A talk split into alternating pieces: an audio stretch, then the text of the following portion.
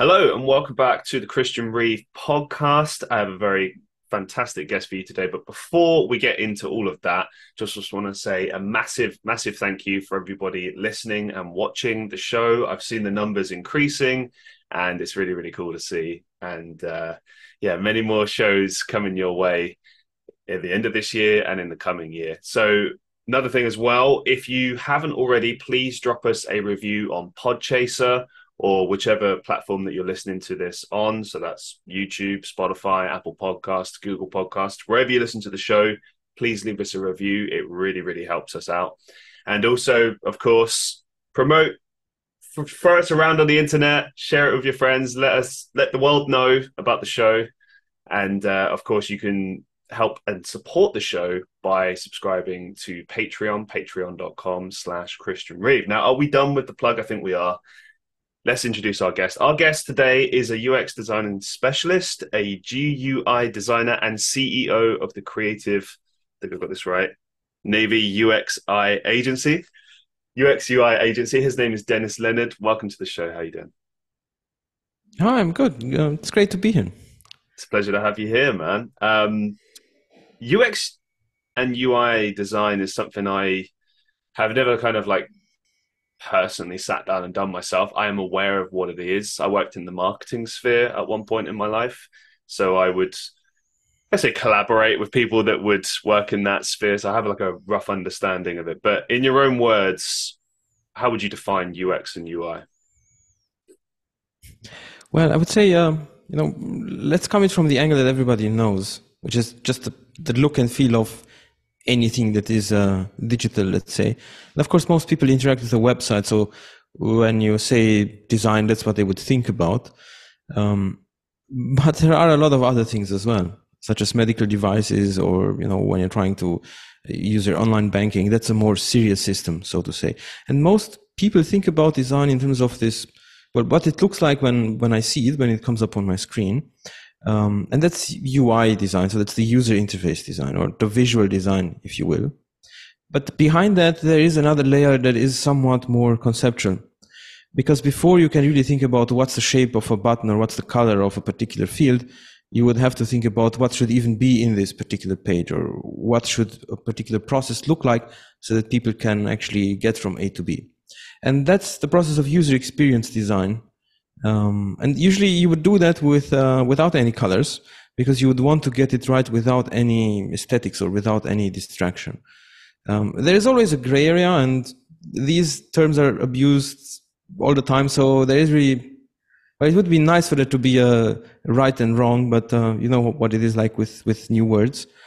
Um, but that's what we do. We we think about the process someone someone should go through, and then we get all the point to the um, to the aesthetics. I've always been interested about the kind of experimentation aspect of UX and UI design. Like, obviously, I suppose in a way you are. I mean, you're always testing it. You are yourself a user in a sense because you are testing out this application, and you know, eventually, as you said, one day people for example, might be using it in the medical industry, and so patients might be using this particular interface. So you have to kind of, I suppose, look at it from the perspective of what is the easiest, most simplest way I can design this, or well, to coin a phrase, the most user friendly way to create this. Um, do you kind of have to get other people involved in that process, or is it quite easy to just put yourself in in the place of the the user, if you if you see what I'm saying. But the thing is, both of them are very very important. You you wouldn't really be able to do it with just one of these methods. Um, obviously, if you ask people what they need and so on, that is very helpful. And sometimes you will be surprised because they will tell you things that are very different from your own perspective or from what you can imagine. And if you speak to a large number of users, you will see that, and also you will notice different patterns. So you'll come to discover that there's uh, not just one right way of doing it or one preferred way of doing something. There might be a number of these. Because that's that, that's one of the challenges. You know, when you sort of think about it for yourself and based on your own intuition, you think of one possibility, and it, it might be a great one, um, but the world is so much bigger. And so you have to take all of that into consideration. But at the same time, if you were to just uh, design it by committee and just by what users tell you, you would arrive at something that doesn't make any sense. So the, there is a lot of, um, let's call it flair or, or experience or whatever it is that you have to bring into this to judge what is more important, what is less important, what really makes sense from the feedback that you get. Because you have to keep in mind a lot of the work that you would do in this area with feedback from users is uh, qualitative. Hmm. That means you, even though you have sort of insights from the research, you haven't collected them in a way where you can say, well, yes, this definitely represents reality. We're sure of that. It's very difficult to achieve that standard even in, in medical research. Um, with UX design, it would be close to impossible to get to that point. Let's explore a little bit about the company that you're doing a lot of your work with. So, walk us through UX design for medtech. Yeah, that's the thing. So we focus on a lot of these um, serious and difficult systems, I would call them, or sometimes we just say complex, but what does it even mean? But the point is, you know, by now, everything that we use as individuals, as companies, organizations, governments, and so on, has a digital component to it. Mm-hmm. Uh, I mean, I think we've long passed that point. And so now we have to rely on these systems. But there's been such a rapid progress, there's never been really time to think about the user experience of these things. So we have systems that, on a software level or hardware level, sort of work, more or less. Let's say it's okay. A lot of people have to sacrifice their lives to keep it going at this bare minimum level, but it is what it is. It's okay. However, this user experience um, level hasn't really been finished. It has been perhaps with anything that's marketing, because that's where all the money goes, hmm. or some of these, uh, let's say, consumer-oriented applications that are very popular, because there there was time and there were resources to improve that. But in the um, critical sectors, actually, there hasn't been much movement, um, and so that's um, what we focus on. And um, we've been doing that for almost 15 years now. We were actually one of the first um, companies to focus on usability for these digital systems. Particularly interesting in the uh, medical industry because, I mean, I have a little bit of experience in this area actually. There was a company that I worked for about a year ago now, and uh, it was like the one and only sales role I was ever involved in, but it happened to be for a medical company and uh, so I saw their interfaces and the thing, different things they were using. And I mean, I can't speak for other countries, but I know here here in the UK we've got quite a I'm going to put this archaic system for for medical um, appointments and such. We are very very slowly migrating over to a system where you know you would arrange appointments via an app, something like that. But we still have the classic and I don't know who decided that this process was a good process. Whoever created this, you suck. But the, the idea of bringing up a doctor's surgery at 9 a.m. and essentially just rushing and hoping that you get an appointment, that's still in 2023 an actual, the main way that we arrange appointments in, in the UK for medical situations. Um, however, increasingly we are seeing the use of these interfaces and systems, these apps, and and I mean they are getting better. I've I've seen some some companies who who've made them really really easy to use, and I think a lot of the time you have to think about who. Obviously, it's it's an it, a lot of the things I'm going to say today are like really stating the obvious, but I think it's important because at the end of the day, you like I said before, you want it to be as simple as possible, right? Less is more, even because your everyday user, especially let's say like a user that's in uh, 60s, 70s, right? They don't want a lot of like hassle and, and stuff. They just want something that's very simple. Like, okay, I put this information in, I view, let's say, an appointment list, I choose that, and then it's done. Like, you know, as few steps as possible, quite simple, easy to read, etc. Right? These are a lot of the considerations I would say from my experience would be the um, the things you would look out for. But since you are the expert, I want to kind of understand from your perspective, what do you think are the fundamentals of good UX UI design?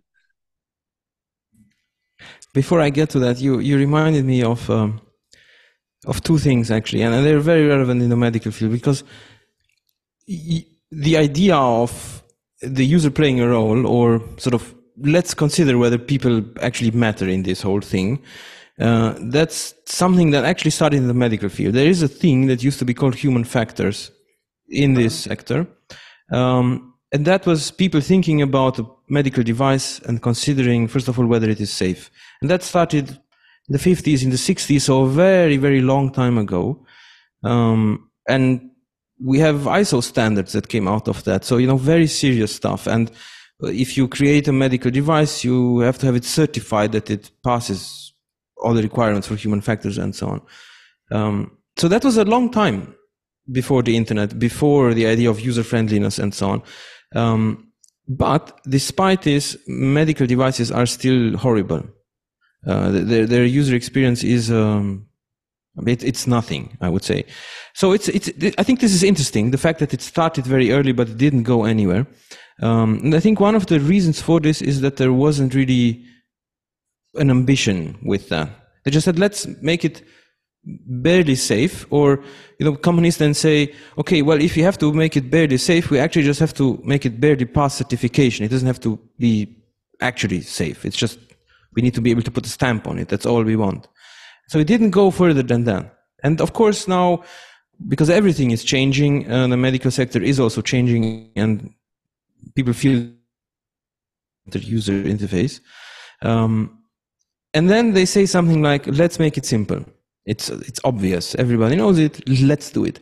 But when you actually start doing it, what happens is uh, it turns out to be very very difficult and frustrating and unpredictable. And so what the business does in that case is it compromises. Or an organization, particularly larger organizations, are great at making compromises and and uh, basically lying to each other in the project team that it's good, it's good enough. We didn't have a choice. We made it bad, but it's I don't know so this happens every day, every day, every day, every day. And then you end up with something like you have to call the doctor in the morning at 8 a.m. because that's the best people were able to do. And so I think in this field in particular, if, you, and, and this is particularly true of um, these complex or difficult systems that involve a lot of people, um, you have to sort of dare to, don't know, sort of go outside the usual process or, or outside the usual just shoulder shaking um, and really try to create a good product. I think that's also why when Apple first came out with something that was really interesting and you could see that they made a huge effort, everybody was surprised and it became something that's inspirational perhaps um, because they broke out of this mold. But still today it's very difficult to break out of that mold. And so that's what I would, it's difficult to say what is great UX? I mean, you could formulate a lot of principles, but they don't mean anything if there's nothing uh, if there's nothing substantive to it because the principles always lead to something else in practice.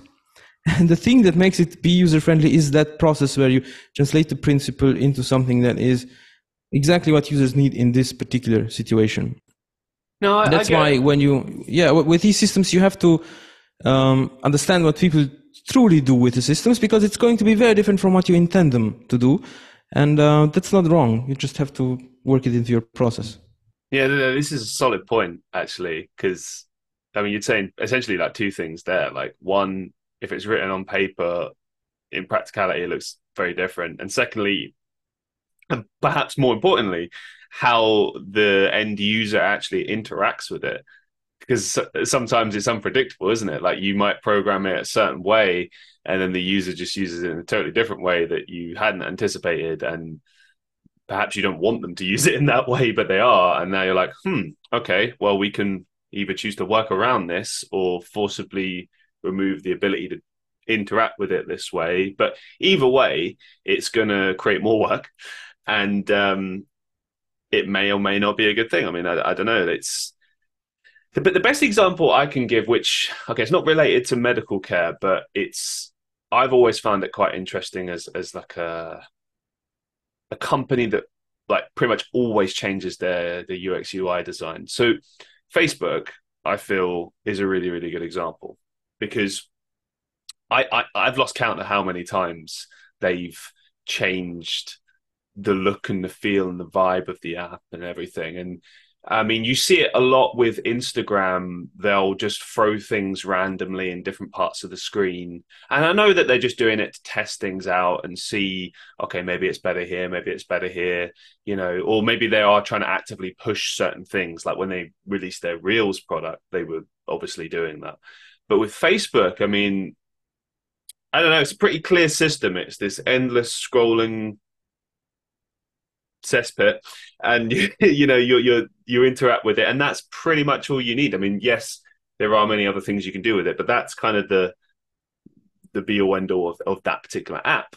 And there's been certain designs they've had over the years that are like i i was like okay this is good. I like this. Maybe i even prefer this. And then there are others where you know you log into the app and it looks totally different. And they don't warn you. They just change it one day. And and now it's perhaps not usable or it's just really frustrating. Like i the problem i often find and i know this is by design and it's really infuriating is these days uh, with their settings it's really difficult to find certain things like let's say in the privacy settings mm-hmm. area or anything you want to change. If you want to delete your facebook for example that's near impossible. Um a lot of the time I have to go on Google and like just find out like a step by step process of how to do that because it's not clear within their app. And when I said like it's done by design, it's because yeah, they don't want you to delete it or they don't want you to do a certain thing or they yeah. want to make it as difficult as possible to do that to prevent you so that you'll probably just get fed up and won't bother doing it. and I don't know, I find that really infuriating, but I understand why they do it. And I think it goes back to your point previously about how you can design all these different things, but ultimately there will be business decisions that will override that. So it could be this is how much we're willing to invest in this, or this is what we're willing to put into this particular app but you know you might have great ideas your team might have brilliant excellent ideas that might completely transform the product but it all comes down to whether or not the top heads want it that way. Yeah. That's uh, i mean I, I have a lot of empathy for this is all our budget or even this is not important to us usability is not important or not that important. I accept that that's fine. Um, Perhaps it will be more important eventually, or who knows. Um, what I don't appreciate at all is, of course, all these uh, evil design methods yeah. where you're trying to to manipulate people or to use their weaknesses against them. Um, and I think we see a lot of this, um, in particular with these very large platforms that we spend a lot of time on, and these platforms that aren't really that don't provide much value to people. So they they have to resort to these kinds of uh, tricks, um, and they are horrible. I sometimes I'm being asked by designers who start out, "What should I do if I'm being asked to do something evil?" And my response is, "Look for a different job." because it's not going to change. You're not going to change anyone's mind. I mean, you can try and you should, but it's not going to work out. And so you should go work for someone who has a um, something positive to offer. And the good news is that most businesses, I think, have something positive to offer and they don't bother with these evil patterns, but they don't um, make the headlines and, you know, they're not social media companies. Let's put it that way. One thing that I, I find, I suppose, strange about it is that I feel like if you, let's say, your point earlier about how potentially certain companies might just not care, they might not prioritize that as you know maybe maybe it's okay this is how much we need to make for this year. We want to keep these costs low so just make this in this way and that's fine. But then let's say you do that and your app or your interface on your website is just completely unusable to the point where it gets attention online and people are talking about it but in a negative manner and they're just saying things like well we don't want to use this system because it's not usable it's terrible we're going to go elsewhere this is not the type of attention you want. Some people, marketing salespeople, might say, well, any attention is good attention. I thoroughly disagree with that. Um, because if if there's enough of it, you know, the tide can turn and suddenly people aren't using your product and then that's very problematic from a business standpoint and i feel like a lot of the time if the decision is just oh we're just not willing to change this thing long term it'd make more sense to just put the money in fix the issues and then move forward with it you know that that's something i've never quite understood is is this kind of commitment to short term gain over long term gain because in the end, it's ultimately going to affect you much more if you just don't do it. In the, yeah. you, you know what I'm saying, right? yeah. Well, I, I think um, there are two ways in which it affects you negatively. One is that you're slowly losing market share, and that is probably going to be slow. And at first, you're thinking, well, it's fine, it's just a little, it's just a little, but you know, seven years later, you will come to a point where you're saying, oh, now we don't have much market share, we don't have a lot of revenue. It's very difficult to make this leap forward now because we don't have the revenue, so we're stuck in a difficult position. But the other thing is you're missing out on a lot of potential. Um, a typical client who comes to us is a business uh, who say, "Look, we've had this software for 15 years, 20 years, something." So you know, really, the early days of software, it's it's brilliant. It's really the strongest it can be in its niche, but because it is so powerful and complicated, it can do so much, and it is so old, people are now having a difficult time um, starting to use it. And we have those old power users who are great, but uh, the younger people, and you know, young could mean 40 years old, they uh, they don't bother because there's competition. It cannot do as much as we can, but it's a lot easier to use. And you know what people are like? They want to solve their issue today or tomorrow, or at least this week, but not longer than that. And you know, we have clients who have to have a they, they, if someone starts to use the software, they group these people together. They meet somewhere, I don't know, in Vienna or in Canada or somewhere, and they have a week long training session. And then after that training session, the feeling isn't, oh, great, now I know how to use this. It's, what did I do wrong? Why am I in this situation? Now I have to actually use it and there's no more support because the event has ended. So we, we transform it from that point and to something where people can learn it by themselves in a matter of hours. Um, and I think it's that completely transforms a business because it you can grow many many fold from that position. There's um, an accounting software in the UK. I mean, it's in many countries, but we know it well in the UK. It's called Xero, and uh, they have an interface where if you look at it, it's not aesthetic. It looks horrible actually, but um, if you give it, I don't know, 10 or 15 minutes, you will figure it out, and from then on, you will be able to to do this um, accounting chore quite easily.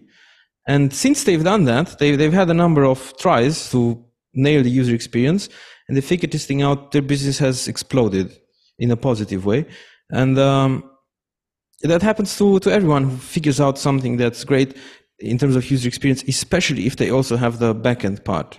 Mm. Because then they are then they are the, the, the leader, and it's all a question of uh, what price do we want to sell this at? Do we want to sell it at a high price to only take the top market? Do, you, do we want to reduce the price to also get the mid market? It's really our decision because we have the best product and everybody wants it.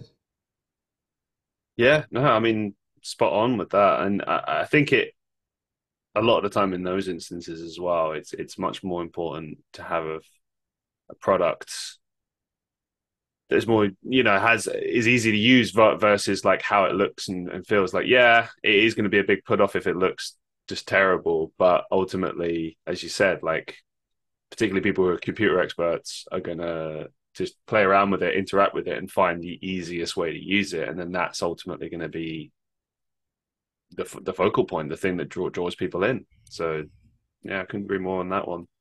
Um, what one th- question I, I, quickly wanted to ask you is: you are a GUI designer as well. Can you explain briefly what that's about? Um, so GUI stands for graphical user interface, which is actually just another way of saying user interface. Um, but in this field of devices, so anything that it could be a medical device, it could be industrial machinery, it could be Mm, perhaps a welding machine um, and so on. Um, people usually call that a GUI. That's sort of the, the old way of, of calling it. Um, but it's it's just a user interface. Well, the more you know. Thank you. Um, one thing that you're involved with quite heavily now is AI, and well, I mean, AI is just taking over the world really at this point. Uh, so I, I, I, find myself, especially with with my show as well, um, increasingly over the past six months, I've been asking more and more people about AI um, because it just directly affects everything, and it's kind of impossible to ignore it. But if we're talking computers, it's it's going to be there in some shape or form. Uh, so my question to you is: How is AI either improving or assisting with UX UI design? Currently, um, it, it, cannot do much in this field. Um, I'm sure it will change, but currently, sort of what, what it does is, and I have a feeling that that's true for most applications, is that it comes out with something that when you first look at it, you're surprised and you're thinking, oh, this looks like the real thing. But then if you spend another five or 10 seconds, you realize that it's sort of mediocre and it doesn't really apply to the reality either because it doesn't truly understand the reality. So, so we're not yet at that point where you can just generate a user interface with an AI. Um, but what I can imagine is that sometime in the near future, whether that's years or, or a lot longer than that, it might be able to um, spit out different parts of user interfaces which would be very helpful because then you could actually start to use those outputs to uh, just play around with them and sort of get a sense of where things could be going because, because currently we do that manually and it takes a lot of time. What we are trying to, figure out is um, a system that uses computer vision to measure the visual complexity of an interface. Um, because humans, they can process a lot of information, but complexity is very challenging for them. Um, and it's very easy to be overwhelmed. You might not really notice that you're overwhelmed and that you're not really processing all the information, but um, you probably are. That can then lead to mistakes or you know you, you get tired while using a product and so on. And therefore we want to create you said it yourself a simple user interface. But the question is what is simple? Of course if you have just let's say a user interface with an image and a button that is a lot simpler than the entirety of facebook. So it's easy to just use your intuition to to measure that so to say. But when you have designs that are somewhat similar it's very difficult to say just by looking at it which one is more complicated. And um, you cannot do that in a reliable and objective manner. So we, are trying to create a measurement tool that can figure it out, and we're working on it. We're hopeful that one day we'll really have uh, something that is a true measurement tool. We're not there yet because it's um, it's very difficult to measure anything. Um, because when you really want to measure something in an objective manner, you would want to be able to say that this corresponds to something in reality, like with measuring length. We have millimeters, we have meters, and so on. That's great. We're lucky to have that. With something that's obscure saying visual complexity of a user interface, it's more difficult to get to that point. But that's another um, way of applying um, AI. I think we'll also be able to use AI to measure what users are doing within these systems. We already have statistics and analytics, but they don't really say that much. Uh, we also have screen recordings where you can actually watch real users on a website or whatever system it is do what they do. Of course, it's anonymized because it doesn't really matter who that is, but you would still have to review all of these um, manually. So I can imagine an AI that can tell you something. Um, the difficulty is always in what does that something mean? And, and I think that's, that's where we have a limitation with AI because we, we happen to be able to create uh, AI systems that give us a result. We don't really know how. We just look at the result and then still the question is, what does it mean? It's like, I think a lot of people have played with ChatGPT and it creates a lot of text, but the question is always, what does this mean? Because you're telling me something, but is it true? Is it not? Is it the best answer or not? Is it complete? Is it incomplete? Did you take that into account? And we don't yet know. Yeah, the problem I'm seeing in a lot of industries right now is that it's being earmarked as a replacement as opposed to, you know, an assistive tool, which, I mean, A, I don't know why you would want to replace what humans do. I mean, certainly there's many things it can be used to improve I mean, for example, if we take something very basic like just a data entry role, right, where you just have to input a lot of information, inevitably humans are going to make mistakes because you know we're not we're not perfect. You know, anyone who's ever sat down and done data entry in their life will know, you know, after about five hours, your mind tends to mush. You just don't want to do it anymore. Yeah. And of course, you're going to miss things. A computer, in theory, will never, ever miss anything unless it is, I don't know, corrupted in some shape or form. Therefore, it's kind of a no brainer that, you know, it would be used in that field. Rather bizarrely, right now, the focus seems to be more on the creative industries, which I can see the positives there, but also I can see many, many, many negatives. Now, in the context of the, the conversation that we're having right now, it, really, it would be best used as as a administrative tool that can help to kind of speed things up. But as you mentioned before, it's sorry to put it like this, but it's kind of just like a toy, really, at this point, and we're just kind of throwing it around, seeing what it can do, and it's like, okay, that's nice, but like, let's just get back to what you know how we know it works. But the reality is, within the next five years, or perhaps even sooner than that, it will start rapidly changing certain aspects of these things, and probably within UX UI design as well. But it's just we're not quite there yet with that, but we are in other areas. You know, um, you use ChatGPT as an example, and the problem with that is obviously it's just an experimental thing that is crawling with information that's a few years out of date at this point, but eh, the developments of that system and what it's capable of doing now versus say six months ago are huge. And I think a lot of people are sort of looking at that and how much improvement and how things have rapidly changed and they're sort of applying that to other fields and going, okay, there's this potential here. This is what we could do potentially with this. But again, it's all speculation at this point. But yeah, I don't know. It's sorry. Go on. I don't know. And I was I was just um, going to say that you know AI is great with patterns. Mm-hmm. Um, I mean that's essentially what it does. So far, it doesn't do anything else. If you want to sort of make a bold statement. Um, but the point is, the things you can do with patterns are a detect them, and I, I, think AI is fabulous with that, and there are many applications that need just that. Um, and I think their AI is truly transformative. For example, in the medical industry, with certain um, um, illnesses, you have to cultivate uh, cells. You have to create a cell culture to see what comes out of that, and somebody has to look at that under a microscope to figure out is it this or is it that. Um, you cannot see it with your bare eyes, of course. However, AI can actually do that. It can just look at the whole cell culture without really zooming into a microscopic level and just it figures out the pattern and says this is that kind of culture and it's a lot more accurate than the whole process of looking at it under microsoft uh, microscope and so on so that's pattern recognition i think there it really helps because it's almost free and so um, that, that's a huge benefit.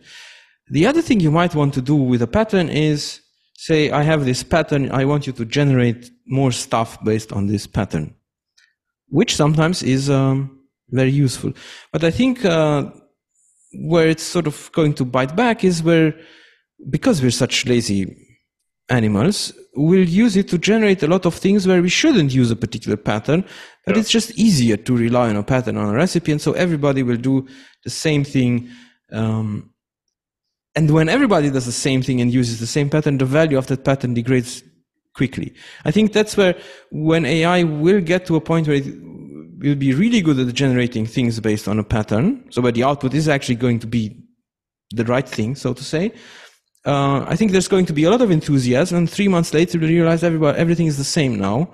And because it's the same, it's not what we need. And every time we've copied this pattern, it got degraded a little bit, a little bit. It got dumbed down. It got dumbed down. And now it doesn't do anything anymore. It's so, sort of like with vegetables, you know, we have a lot of vegetables now. It's, you have, uh, avocados and everything all day round. They're great. Um, but you cannot, you have to eat probably four kilos of that vegetable compared to the same amount of nutrition you would get from, let's say, the same tomato, but grown in, in more organic conditions.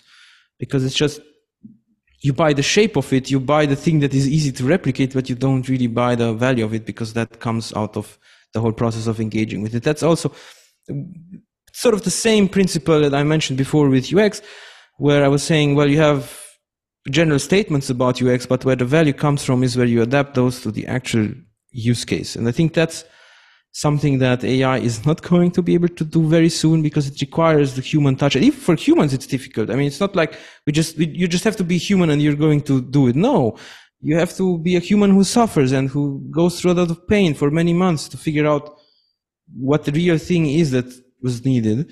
And then you're going to offer value. So that's where AI won't be able to replace that. But if it can help us, and I think it will help us with limited tasks, that's great because we'll be hopefully able to turn that into something good. And some will use that to provide more added value. Others will just use it to hide that they don't have any kind of value. That's that's how it always goes, isn't it? Yeah, you, you could see it as well. Like, I mean, on a very rudimentary level in, in the marketing industry, um, there's already people that are, you know, creating articles purely using chat gpt or you know there's youtube videos being created now that are completely ai generated and you can tell you can tell because they're all terrible and very basic and there's just no soul to them. There's no it's just samey samey samey very very basic stuff. Um but i want to just briefly touch on what you said there uh, towards the end there which i think is solid used as a kind of administrative tool in addition to the efforts of the human being it can be brilliant. Amazing even. You know like to use a kind of a, a nerdy reference here like i always look at it like tony stark in in the iron man movies with his user interface system and and you know like he's he he's the creator still. He's in control but he's throwing ideas and he's like okay well let's try this scenario. And and the computer makes the model for him and then he looks at it and he's like mm, okay we'll be tweet this tweet this. That would be perfect. That kind of a system where it's like the merging of human and ai together creating things.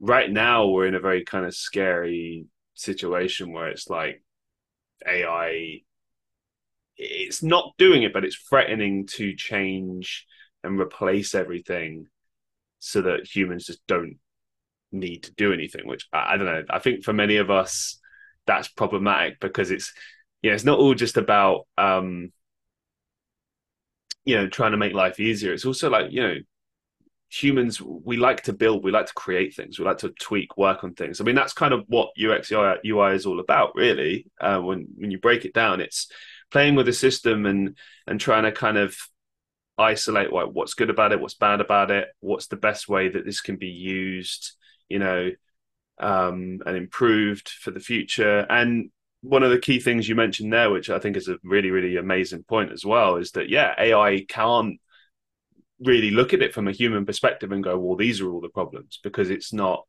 the human. It's not. It, there's things it's going to miss because it's going to throw what it thinks is the most logical solution to the problem, but that doesn't always equate to what the user actually wants. Sometimes there's things that you discover by surprise people prefer. Maybe even, I mean, I've seen this before with certain apps as well. There's uh, sometimes something can be much more complex, but people prefer it that way for for whatever reason because it's it just I don't know, just well more user friendly maybe. I don't know. It's it's a, it's a strange one, but you know human beings are strange really like the way we interact with things and what we prefer and what we don't prefer and everything. It's it's interesting. It's interesting stuff. Um one question i wanted to ask you throughout everything that you've kind of done in your career what would you say has been the kind of biggest challenge that you've faced and how did you overcome this challenge?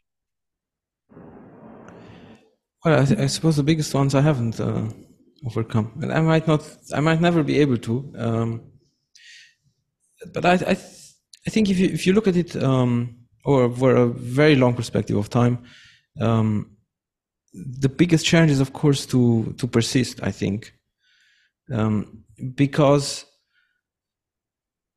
the most valuable things require a level of persistence that is definitely out of your comfort zone, but I was going to say it's inhuman, but who knows what that means. But the, the point is, it, it, you know, everything that's worth attaining requires such a level of effort that it, it feels like maybe it's not really worth it. So where you doubt that, I think that's the, the magic area, but there's no, maybe you get used to it, but then you just, you become uh, able to do even bigger things, let's say. So you're, you're always faced against that. And so there is no magic uh, wand. And every time you get to that place, it's difficult. And I think always keeping at that is the big uh, challenge. But it also comes with uh, sort of the other side of the coin, where if you've overcome a challenge that it feels great, and because you've made such a huge effort, you're thinking, oh, you know what? I like this comfort now. I don't want anything else. I don't want those emotions I had before. Um, and and I think that's something that um, I'm still struggling with, and I'm sure I will. I mean, all, all, the old people I know who I admire and who I see doing great things and who who look like they've overcome this, they're still still struggling with it. Uh, when they're honest, they say that. So um, I don't have high expectations, um, but that's um, that's the big hurdle. I think what changes, however, um, is that you're struggling with um, different kind of discomfort. I mean, what, what makes me feel uncomfortable now is probably 100 times bigger than what made me feel uncomfortable 10 years ago.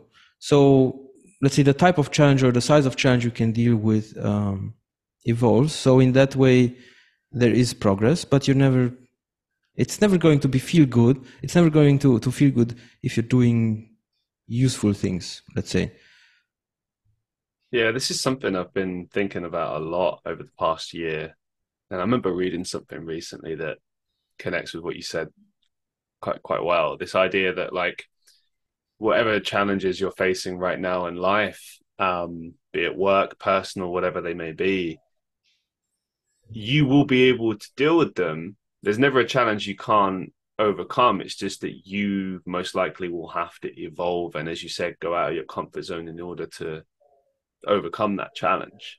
And a lot of the time, that's a hard, difficult process, uncomfortable, scary. But then you come out the other side of it, and then you realize, like, wow, that was, you know, it felt difficult. It was difficult, but then I got through it. Imagine what else I could do. And like that mindset, I feel is like very powerful to be in because it's like, if you can stay in that, sky's the limit as far as what you can achieve. Then it becomes more about okay, time versus resources versus you know the, the, and these are things that again can be overcome. Like I, I, look at things a lot like that now. It's never a case of can i do it? It's well when can i do it? What, what do i need to do it? Like yeah. that's a powerful yeah and i think um, the challenge is that you always have to give up something. Yeah. Sometimes you have to give up a lot of things, or even everything. Everything. Let's let's call it everything. Um, and that is always very very uncomfortable. But I think, or something that I have discovered makes a difference is when you learn about um, meta emotions. Meta emotions are emotions that you have about your own emotions. So, for example. Um, let's say you have to go to a meeting and you you're nervous. Uh, you realize that you're nervous. You're thinking oh and on top of what had me worry before now i'm also nervous. That makes me very nervous. And i'm always very nervous so that makes me very angry because i don't want to be a weak person who's always very angry and because i'm now angry it means i'm not a person who's in control of their emotions so now i'm even depressed. So you have no it all started with a little thing but it got amplified because all the emotions you had about your own emotions. And it's it's natural because that's how we are as human beings but i think becoming aware of that and uh, maybe even practicing to notice notice these uh, patterns uh, helps a lot. And so hopefully that helps you just stay nervous or just be generally a little bit anxious without going all the way to the point where it becomes where it feels exist, like an existential threat or where it's truly hurting you i never realized there was a word for or a particular way to describe this sensation? Because I think we've definitely we've definitely all experienced this. I know I do often. I didn't realize there's a specific term for it. Meta emotions, learning something new every day. Thank you for that. A couple of final questions for you to kind of like round things off. These are questions I ask every guest, completely unrelated to today's conversations. What's the biggest mistake you've learned? Sorry, what's the biggest mistake you've made that you learned a valuable lesson from?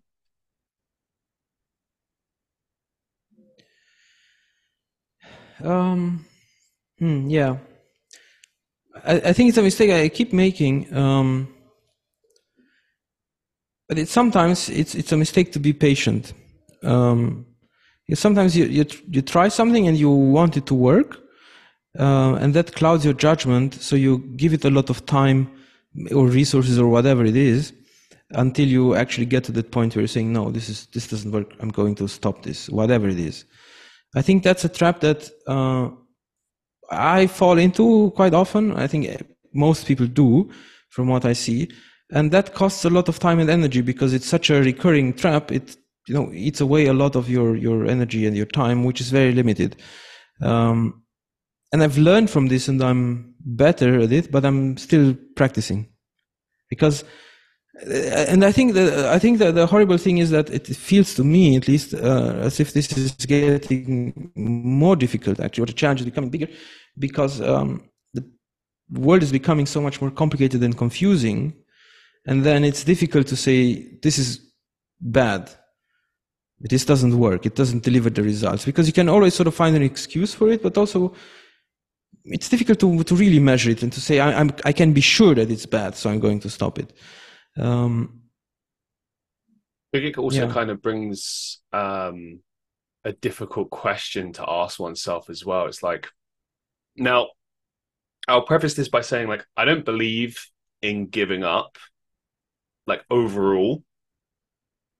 You know, like, I think you should always try to pursue things and not let life deter you or whatever. However, I will add to this there are certain points in life where you have to kind of draw a line under things and realize, okay, this thing is not working. And, and as you said, you're you're spending time and resources on that thing. Um, you have to know where to kind of draw the line under that, and that can be a difficult conversation to have with oneself. Like, where where do I call it quits on this particular thing? Am I ready to do that? Especially if you've spent the better part of several years on that thing, that can be crushing. But then, I suppose a good a good another question to ask yourself on top of that is, well, how much more time do I want to waste on something that may never work? And when you start looking at it yeah. like that, like it, because that's the thing, like it's you can turn negatives into positives. It's like, okay, well, this thing didn't work, but then maybe that's opening the door for the thing that will work. You know, that's the way I try to look at it. And yeah, granted, maybe it is not completely grounded in realism, but that positivity leads to motivation, leads to enthusiasm, and ultimately will lead to success if you keep pushing. But you know, it's very easy, as you said, to fall into that trap of of like something not working. You keep pushing, you keep pushing, you keep pushing, and that's a tricky yeah. one. A tricky I think that uh, usually happens. Um for example, when you feel like that's the only thing or the, the only method that could work, and so you're thinking, if not this, then what? There's no alternative. Well, it always looks like there's no alternative. Maybe there isn't. Then you should be something entirely different. Um, um, but then there's also um, that bias where it seems like other people doing that thing uh, or that method or whatever it is, uh, like it works for them because we have such a deceiving culture where everything is fake. And then yeah. you also want, and so you're thinking, well, if everybody else has this and it works for them, it doesn't work for me. I, all I have to do is keep doing this. But I think this is the biggest trap. Um, but uh, you you preface this rightly with saying, well, you shouldn't just give up. Everything that is worth having requires a lot of persistence. Um, but I think a good technique here is to uh, sort of study whether which course of action feels better and easier. And uh, because uh, sometimes, you know, just sticking with something that you're used to, even if it's horrible, is easier. and oftentimes the thing that feels less uh, nauseating and you know more difficult and so on might be better. But if you, if you're giving something up for something that's more difficult uh, well then you're not seeking uh, you know a comfort zone. You're getting out of your comfort zone so it's not that you're giving up on something. You're actually attempting to do something that might be even more difficult. So so that that's i think how you can avoid giving up just for pleasure or for the sake of uh, having a little bit of peace. But I no, think that's the biggest challenge. And that's that's amazing as well when you really look at it. If you got a thing that's not working out and then you go for something bigger than that, I mean, and then you succeed, I mean, that almost negates the issue you had previously. It's like, well, who cares? I achieved something even bigger. This is this is huge. Yeah, I, t- yeah, totally this is, um, uh, this this is why we have a lot of poor systems and horrible interfaces because when you design you work based on some assumptions and perhaps it works for a while and then you get to a point with the interface where you cannot get it to also do this or to also work well in this particular situation. And then you're trying to fix it. Sometimes it works, other times it just doesn't. And so you're then at a point where you have uh, two options. Either just accept it, say it's, it's great in some situations, in others it's bad. Uh, or you can go back to the drawing board and try to come up with a better concept. But that means you also have to give up all the work you've and all the solutions you've put into the rest. And that's where some teams always choose the compromise, and then you have something that doesn't work, and other teams that uh, are prepared to, to really suffer for months to finally get to that point where they can say, well, now we have something that works in all the cases. What's the best advice you've ever received? Um, I'm not sure it was advice, um, but w- when I was young, uh, it was a reaction.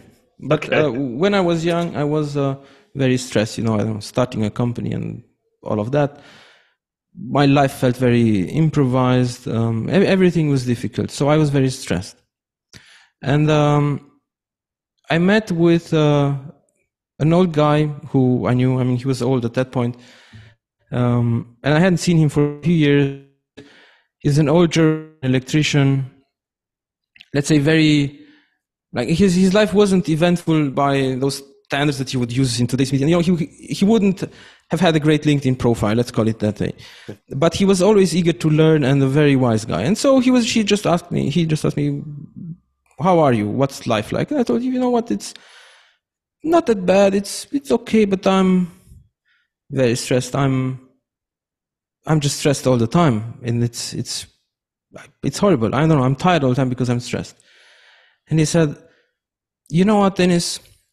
When I grew up, there was a famine. Then we had a war. It was a very very bad war. Uh, my parents died, and then we were deported, and we lived in horrible conditions for a long time. And then we moved to a country that didn't love us, and um, so on. I don't know if it was a easy life, but I can tell you something nobody, absolutely nobody was stressed. and that somehow, but he, you know, because he said it in such a genuine way, I figured, you know what, maybe I shouldn't be stressed. Maybe this is just what life is like. Obviously, a lot of people have a much more difficult life, but just having this meta emotion of I'm stressed about all of these other emotions and of all of these other things I'm, ha- I'm having to do, um, and uh, that sort of almost cured me. So it was very good advice, I suppose. I don't know. I suppose as well, you could sort of pull from it, just just go with the flow. Like you know, yeah, maybe this is just what life is. Life throws these challenges. Um, there is something to be said for, and I, I try to tell people this all the time. Like, don't cause unnecessary st- stress for yourself. Like, there is stress.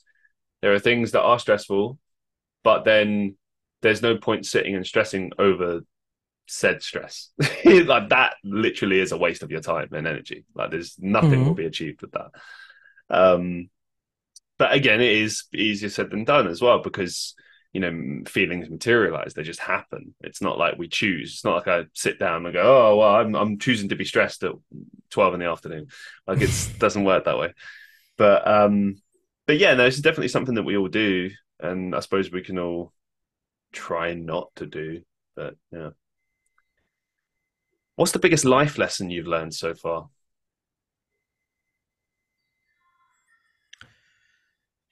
Um, let me try to formulate it. It's it's difficult, um, but um, uh, one one of the ideas in this life lesson is that um, people aren't as great as we think, and by great I mean they're not really as capable as we think. The, the human animal is a very fragile thing that doesn't really work really well, and it cannot really do as much as we try to make it do. Whether this applies to ourselves or perhaps our partners or our friends or our the people we work with, um, the people who we encounter when we just I know buy a coffee and so on. They're all underperforming because I think there's being asked too much of people. Um, and so with that in mind, it's not a miracle that nothing really works that well and the world is in, in constant state of chaos and it looks like it's going to explode any minute because that's what it is like because that's the best we can do for now. Of course, we've made a lot of progress. Um, but then with that comes also the point that anything that is good or beautiful or nice or whatever positive way you want to describe something, um, it needs to fulfill a lot more criteria than something that is horrible or bad. And so it's very, very difficult to come by something that is good because it's very unlikely that it can exist in you know this state of chaos. And so that makes everything that is uh, good very difficult to, to attain, but also very precious. So I think anytime we, anytime we see something that we like, we should treat it as something that's very, very precious. But also when we're trying to create something that is positive, we should be very patient, realizing that it's and we, we might be able to, let's say, force into existence 20 of the criteria that are needed for it to be nice and to exist, but perhaps it needs 60. And so with that in mind, um, you, you can see that it requires a lot more work and perhaps the contribution of a lot more people. Um, and you shouldn't necessarily expect it to happen. But of course, understanding the, the how precious positive things are, um, you would see that it's still worth trying to make them come about. It's just that you have to be prepared to sort of make, make the sacrifice of trying it many, many times, uh, understanding that maybe you'll never succeed, but it's still worth doing it because if sufficient people work in this way, you're going to have a better life. And today we are the people who have a better life because of all the millions of people who have sacrificed a lot before, and they have sacrificed a lot, and they have done it for us, even though they don't know us personally. I think a lot of people have thought about things in this way and then really, you know, given up on their comfort and even some have made uh, huge sacrifices. And so we, we directly benefit from that by virtue of being able to talk to each other here, of being moderately healthy, at least having food and all of that, I think is a miracle even. So that, that that's the life lesson I think I'm trying to uh, go by long term. Beautiful, man. Thank you so much for sharing. Yeah, some really great stuff there. I, I could not agree more. Uh, final question for you Do you have any upcoming projects or final thoughts that you'd like to share with our listeners? Um, I don't have any big announcements to make. Um, just our work can be seen on our website, creativenavy.com. There we actually share some case studies in depth. We, we try to show as much as we can, not just say that we've done something. And I think um, some people might find those interesting. Um, if you're trying to build things, you could see even deliverables in there. And uh, I personally find it very helpful to see deliverables that others create because that tells me something about how they work and I can perhaps incorporate it into my work, even if I'm not in the same field. But that's about it. I'd like to say a massive thank you for appearing on the show. It's it's been an absolute pleasure picking your brains about UX and UI and just also just life in general. Like just a real pleasure. Thank you. Thank you. It's been a pleasure for me as well. I'm glad to hear that. Thank you so much, sir. And to all the listeners of the Christian Reeve podcast, I hope you enjoyed this episode. If you did, as I said at the beginning, please leave us a review on Podchaser, Spotify, Apple Podcasts, Google Podcasts, YouTube, wherever you listen to the show. Please leave us a review. Please share, spread the word. It really, really helps us out. Thank you so much. Also, make sure to go subscribe and support the show on Patreon, patreon.com slash Christian Reeve. Make sure you go check out Dennis's work. It's fantastic stuff that he's doing. And uh, thank you so much for watching and listening. Until next time, be safe, be well. I'll see you in the next one.